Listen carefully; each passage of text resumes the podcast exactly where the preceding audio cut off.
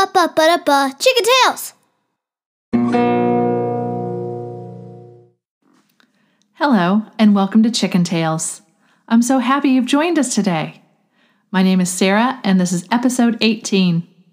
Today we have a story from Eliza and the final chapter of The Great Maple Heist by William. Plus, a funny joke and a silly activity of the day. So finish up your rainbow painting, find a listening spot, and get ready to listen to some chicken tales. Our first story is called Carter the Witch, and it's by Eliza. Once upon a time, there was a witch named Carter who lived in a neighborhood. No one wanted to be friends with her because they were a bit scared of her, so she flew far away. She met new friends named Carly, who was a lion, Mealy, another lion, and Pumpkin, who was a monkey. They played soccer together. Carter loved the new friends that she made. She decided not to fly back to her old neighborhood, and she stayed there forever. The flowers at her old house missed her so much and felt very sad. They wanted to fly with her too. The end. Oh, Eliza, what a great story! Thank you for sending that in. I'm so glad that Carter found new friends and she was able to stay with them. I hope the flowers somehow got to her as well. Do you think she flew back and got them? Let us know. What do you guys think? Do you think Carter went back to get her flower friends? I bet she did. I looked up some facts about lions.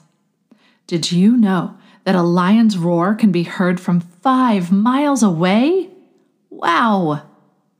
Also, in the wild, lions rest up for 20 hours a day.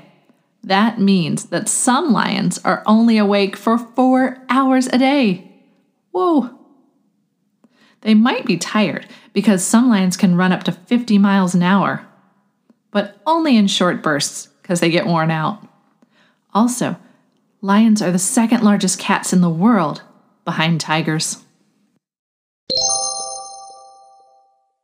And now it's time for joke of the day. What do you call a boomerang that doesn't come back to you? A stick.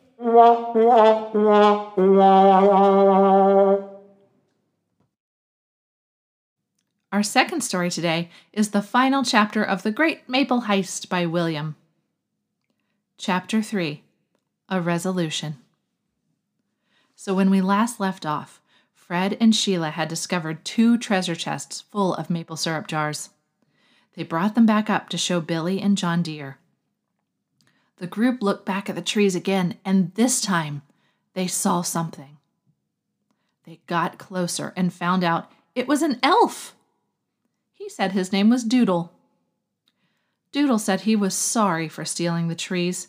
You see, he wanted his own maple syrup factory because he loved maple syrup and he wanted to make people happy by giving it to them. Doodle apologized again and gave the trees back, and Billy gave him a job in his factory. Doodle, Billy, Fred, John, and Sheila became best friends and stayed together from then on. The end. William, thank you so much for sending in the last chapter.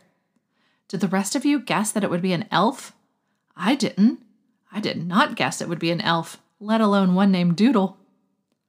I understand why Doodle wanted the maple trees, but I think that wasn't the best way to go about it. Next up, the silly activity of the day. For our silly activity today, how about you be a witch, like Carter? Can you make any potions? When I make magic potions, I use water and leaves and flower petals. Or how about you fly around your house on a broom? If you haven't yet quite learned how to fly and you're still working on it, you could probably just walk around your house with a broom. Try to sweep every once in a while. Help clean up with your magic broom. Could you make some spells? Here, I have one. I'm going to try it. Hoogity boogity, here comes the mail. Turn this dinner plate into a chicken tail. Hmm. I might have to work on that some more. Nothing happened. I'll work on it and let you guys know. Okay, that's it for today. Thank you for listening. I want to let you know that next Thursday is our last episode of Chicken Tales for season one.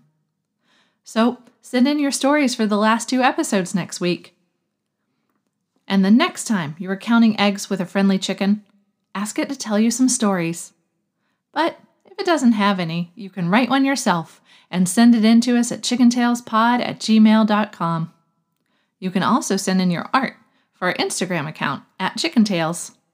Eliza sent in the finished draft of her story, and it's up there. Go check it out. Okay, bye bye. Ba ba ba da ba. Chicken Tales.